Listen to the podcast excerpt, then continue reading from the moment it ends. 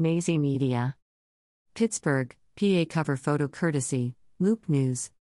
54 year old Marsha Cunningham, who has addresses in Jamaica and Florida, was sentenced to almost 15 years in prison for international cocaine trafficking and money laundering charges in federal court on Thursday.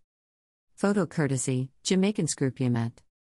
According to a report from WPXI News Pittsburgh, Cunningham was charged and accused with being part of a drug trafficking organization.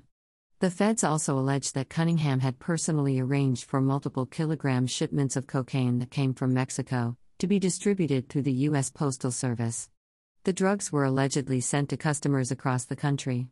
The Fed said Cunningham had a post office box under a fake name that she'd obtained with fake identification documents. Photo courtesy Jamaican Scrupumet. Cunningham was also alleged to have opened and used several bank accounts to launder the drug money. The Fed said once the money was cleaned, Cunningham purchased things like luxury vehicles, real estate, jewelry, and other items that supported her exorbitant lifestyle, according to the federal indictment against Cunningham. Photo courtesy Jamaica Scrupumet. She was found guilty on all charges and sentenced to 178 months in federal prison, to be followed by five years of supervised release after her prison sentence is completed. Nazi Media. Philadelphia, PA, Center City cover photo courtesy, Fox 29 Philadelphia. Philadelphia police say a dispute over a parking spot ended with a delivery driver needing to be rushed to the hospital with gunshot wounds. 6 ABC Action News reported that the incident happened at around 1:50 p.m. on Thursday afternoon on the 1700 block of Chestnut Street. Photo courtesy CBS 3 Philly.